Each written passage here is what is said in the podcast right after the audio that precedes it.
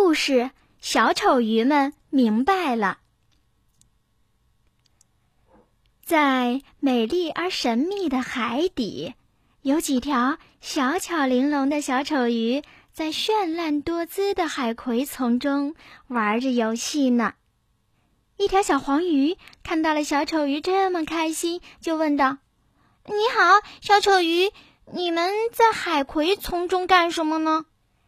最大的一条小丑鱼看到小黄鱼向他们打招呼，就笑着回答说：“你好啊，小黄鱼，我们在海葵丛中玩捉迷藏呢，你也来玩吧。”“啊，好呀，好呀！”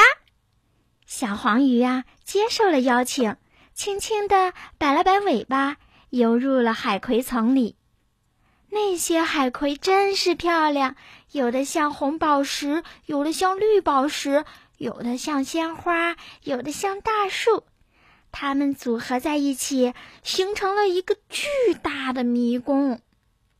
才玩了一会儿，小黄鱼就在不知不觉当中晕了过去。哦，它大概累了吧？我们让它休息一会儿，再叫醒它。最大的小丑鱼这样说道。不一会儿，一条大石斑鱼。晃晃悠悠的游来了。哦，我可以来玩吗？哦，当然了。小黄鱼玩累了，正在休息呢。于是呀，大石斑鱼巨大的身体也随着水流进入了这片诡异的海葵丛林。它刚刚进入海葵丛林，海葵的触须就牢牢的缠住了它，它再也挣脱不掉了。小丑鱼惊讶地说：“啊，大石斑鱼，你怎么了？”大石斑鱼啊，非常的生气，说：“小黄鱼是不是被你们骗进来的？”小丑鱼们一脸的无辜：“没有啊，没有啊，是他，是他自己乐意进来的，是和你一样的呀。我们想邀请你们一起玩啊。”大石斑鱼继续的挣扎着说：“你们平时吃什么？”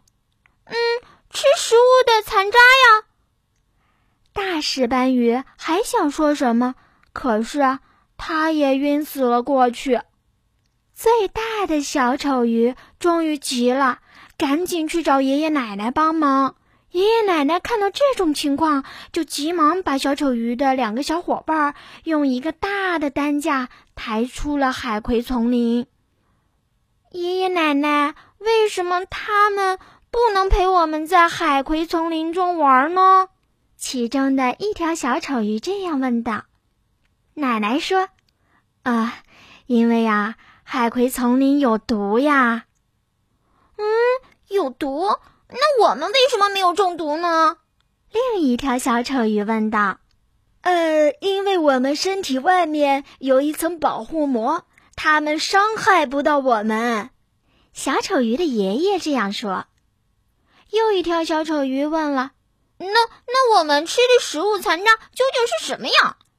奶奶解释说：“啊，就是被海葵捕食的其他小动物呀。我们吃的呀，都是它们吃剩下的。”小丑鱼们一起喊道：“啊，海葵真是坏蛋！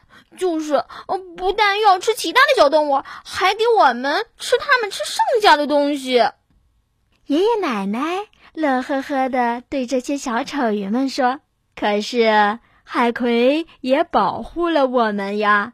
呃，要是鲨鱼来了，他们也不敢进入海葵的迷宫攻击我们呢。”小丑鱼们呀，顿时傻了眼。海葵怎么又做好事儿又做坏事儿呢？不过呀，他们也明白了一件事情：以后要和朋友们玩。